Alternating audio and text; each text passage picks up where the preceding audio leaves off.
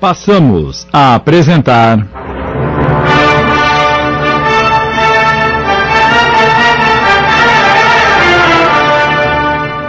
Duas Vidas. Obra de José Sorinac, adaptação de Sidney Carbone.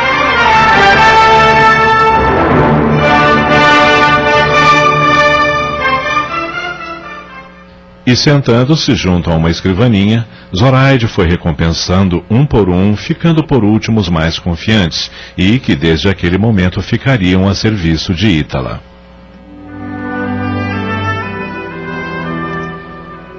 Horas depois, tomada de intensa emoção, Zuma, em sua casa, eleva uma prece a Deus rogando piedade para a irmã. Ajude-a, meu Deus, para que Zoraide seja feliz na nova vida que irá iniciar. Ela é boa e demonstrou a grandeza de seu coração, doando os bens que nos pertenciam, partindo apenas com a roupa do corpo. Faça com que ela seja feliz, Pai misericordioso, para que eu também possa ser ao lado do meu querido Valfrido.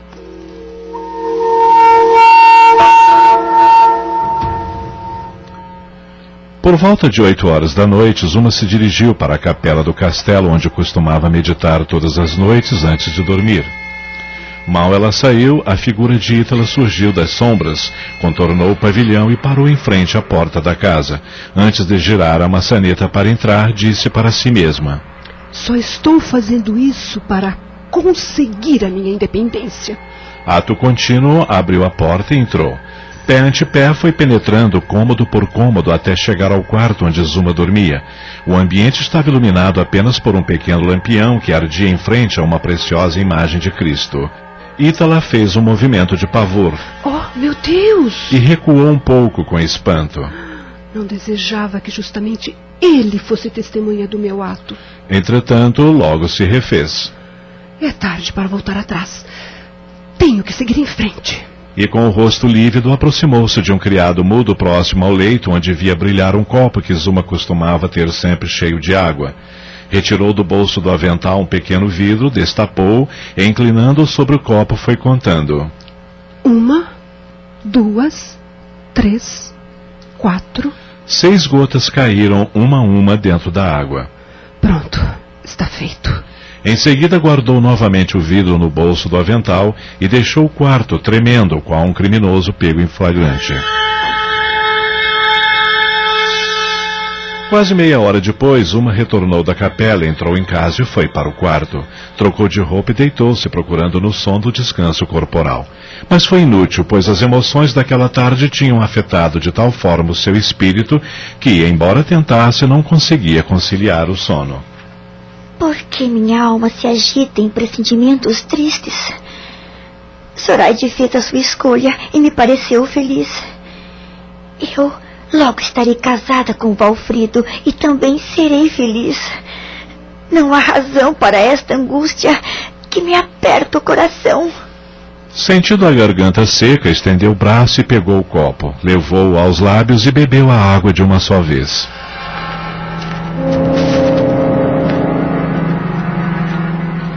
Não demorou nem um minuto e um torpor, uma sonolência suave foi invadindo aos poucos, até que deixou cair a formosa cabeça sobre a almofada e fechou os olhos meigos que só deveriam abrir-se convertidos numa torrente de lágrimas arrancadas pela dor, que a sua alma haveria de sentir perante a derrocada das ilusões mais caras.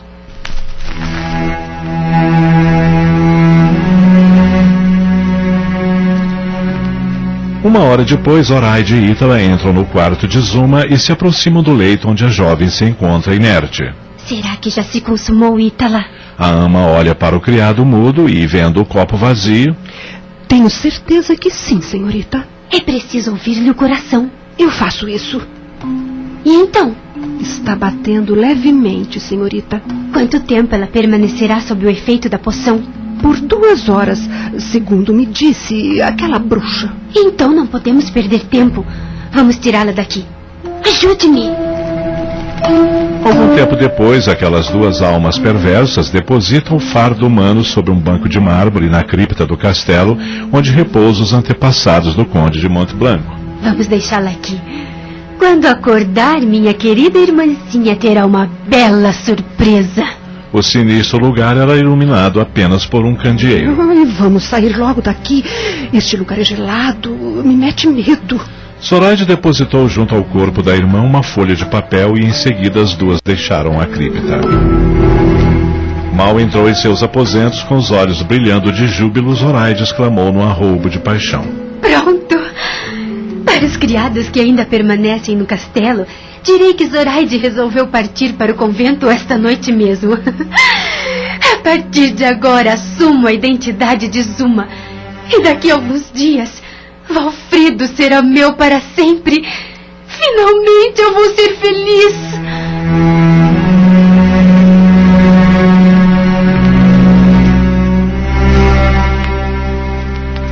Quando Zuma despertou e abriu os olhos, divisou apenas uma tênue claridade que vinha de um candeeiro fixado na parede.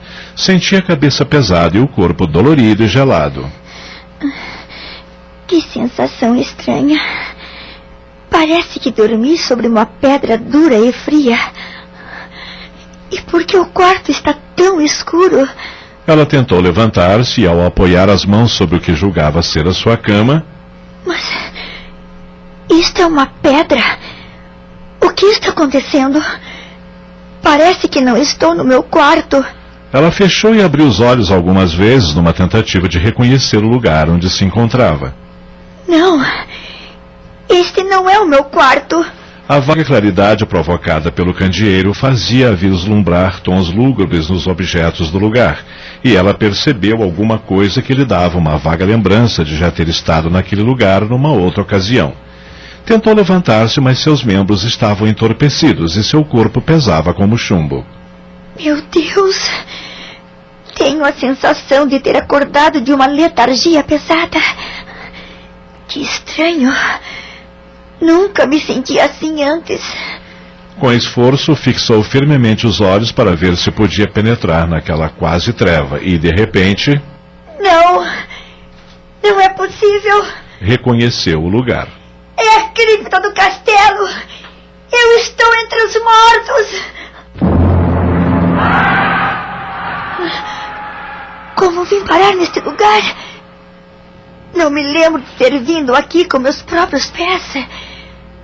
Só recordo de ter me deitado para dormir depois que voltei das minhas orações na capela. Mas eu, eu me encontro na cripta. Não há dúvida. Aqueles nichos, aqueles túmulos, as coroas. Ah, meu Deus! Meu Deus! O que está acontecendo? Será que estou tendo um pesadelo? Será que eu morri? Onde estão todos? Zoraide, minha irmã! Tire-me daqui! Zoraide! Onde está você? Zoraide! Ouvindo? Venha tirar-me deste lugar! Pelo amor de Deus! Ítala! Mas ninguém vinha em seu socorro. Repentinamente, ela lembrou-se de seu grande amor. Valfrido, meu querido! Vem em meu socorro! Eu preciso da sua ajuda! Valfrido! Ela gritou, mas gritou tanto que perdeu as forças e acabou desfalecendo. Passado um certo tempo, Zuma voltou novamente a si. Estava tão dolorida e enfraquecida que foi necessário um esforço sobre-humano para conseguir sentar-se. Tateando a pedra onde se encontrava, de repente sua mão tocou num pedaço de papel. O que é isto? Pegou e notou que havia algo escrito. Parece uma mensagem. Não consigo ler por causa da escuridão. Tenho que chegar até debaixo do candeeiro. Foram precisos esforços para que pudesse descer daquela pedra. Ao apoiar os pés no chão, as forças lhe faltaram e ela caiu. Oh! A sensação que sentia era horrível. A poção preparada por Amenaide parecia ter aniquilado todos os seus órgãos. Tinha ânsias de vômito, a respiração lhe faltava, mas ela precisava entender o porquê de estar naquele lugar. Talvez a mensagem contida neste papel explique tudo. Assim, arrastando-se, apoiando aqui e ali, ela conseguiu chegar até onde estava o candeeiro. Como não conseguia levantar-se, ajeitou-se embaixo dele, apoiando as costas na parede. Segurou o papel com as duas mãos, ergueu os braços trêmulos e a custo conseguiu ler. Zuma, minha irmã, você está presa nesse lugar porque é necessário que desapareça deste mundo para que eu possa ser feliz. A condessa Zuma de Monte Blanco não existe mais. Zuma agora sou eu, Zoraide, que dentro de alguns dias sairá deste castelo casada com um homem pelo qual me apaixonei perdidamente. O Marquês Valfrido de Santa Cruz. Não! Não! Não! E a infeliz condessa caiu num choro convulsivo que durou horas.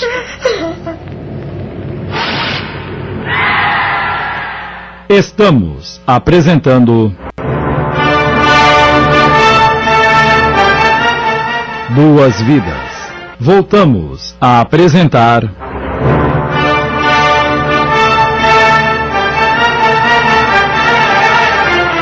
Duas Vidas. Adaptação de Sidney Carbone.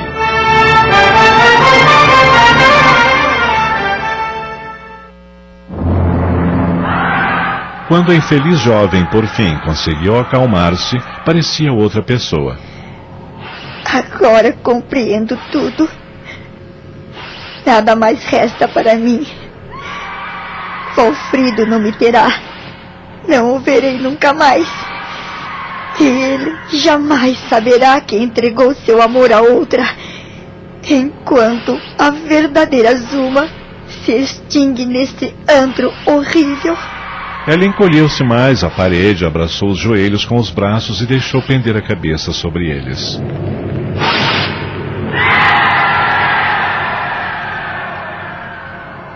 Muito tempo depois, talvez dois ou três dias, impossível precisar, Zuma levantou a cabeça.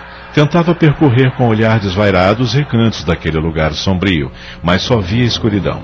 Então levantou os braços e, dominada por uma convulsão violenta, soltou estridente gargalhada. A infeliz acabava de enlouquecer.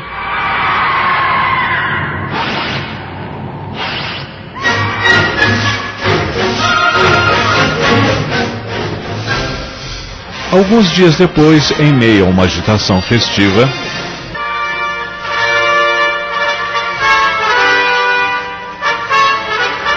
Zoraide, trajando o riquíssimo vestido de noiva, véu e coroa, unia-se através do casamento ao sorridente e feliz Marquês Valfrido de Santa Cruz. Todo o condado de Monte Blanco se regozijava em festa. Felicidades aos noivos! Que eles sejam muito felizes! Após as bodas, os recém-casados encaminharam-se para uma liteira que os conduziria para a propriedade de Valfrido, não muito distante dali.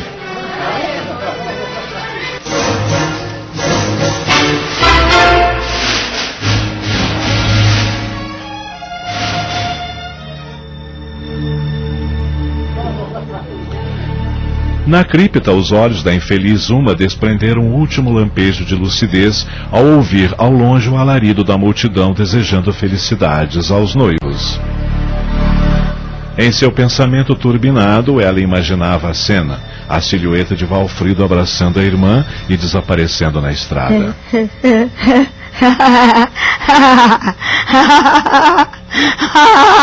Com um sorriso de idiota nos lábios roxos, exalou a pobre Marte o último suspiro.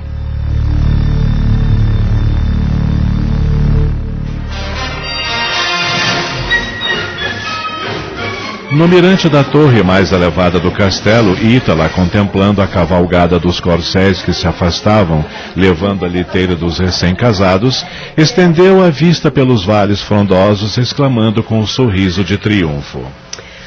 Ah, finalmente estou livre. Sou a dona do meu nariz. Posso mandar sem depender de ninguém. Valeu a pena me dedicar tanto a senhorita Zoraide.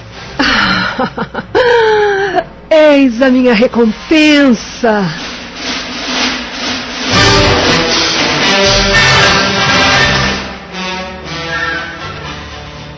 No dia seguinte, logo pela manhã, sem que ninguém a visse, Ítala foi até a cripta do castelo.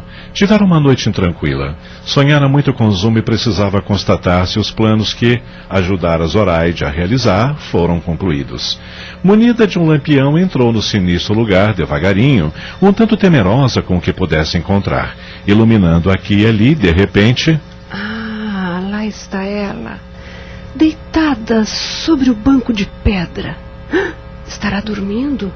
Ah, não acredito que tenha sobrevivido quase uma semana sem água e sem comida. Aproximou-se, levantou o lampião e examinou-a profundamente. Zuma tinha o rosto pálido e descorado, com todos os sinais da morte. Os olhos, que eram meigos e suaves, estavam vidrados sem luz. Acho que já partiu. Entretanto, senhorita Zuma. Senhorita Zuma. Como não obteve resposta, tocou-lhe o rosto gelado, depois o corpo, as mãos, e então não teve mais dúvidas. Está tudo acabado. A senhorita Zuma não é nada mais do que um cadáver. A partir desse dia, Ítala não teve mais paz. Apesar de ter se tornado uma mulher livre e rica, não era feliz. Sonhava com Zuma quase todas as noites e sentia consciência pesada cada vez que se lembrava do crime que ajudara Zoraide a cometer. Logo, o remorso tomou conta dela.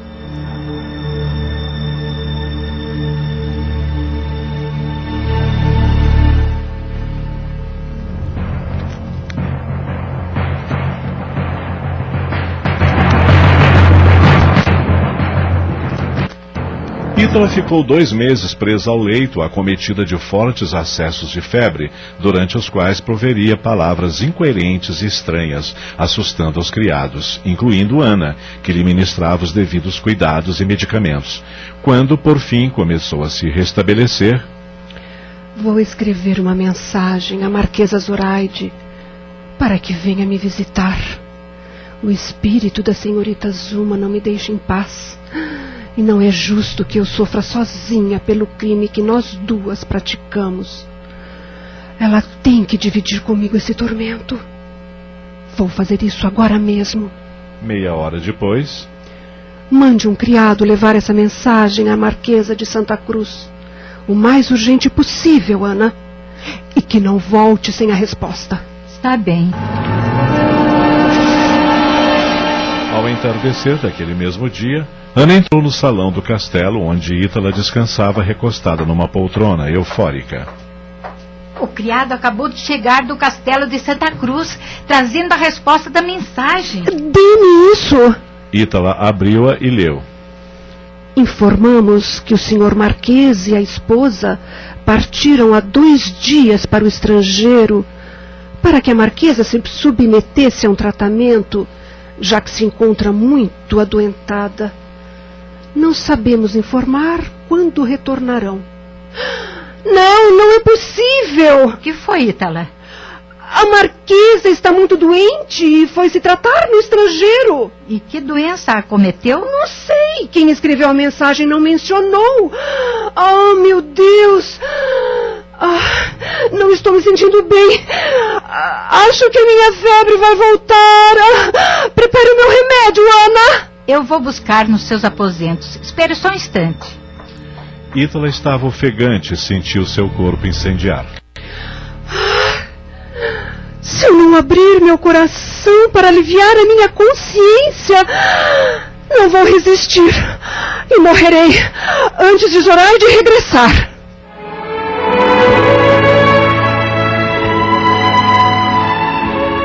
Drama que estamos acompanhando, em grande parte, foi uma característica de séculos atrás, quando a nobreza gerava uma desigualdade social que hoje não mais se encontra.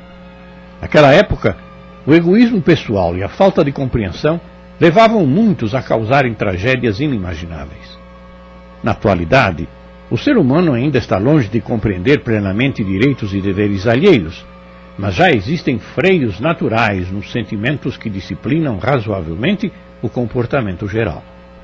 É por aí que percebemos a evolução do comportamento espiritual humano, que através das reencarnações vai se sensibilizando e compreendendo as verdades profundas que Jesus nos afirmou que nos fariam livres de erros.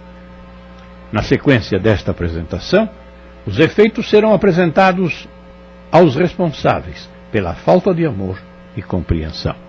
Acabamos de apresentar.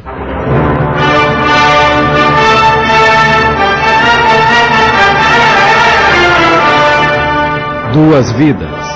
Obra de José Sorinac em dez capítulos. Uma adaptação de Sidney Carbone.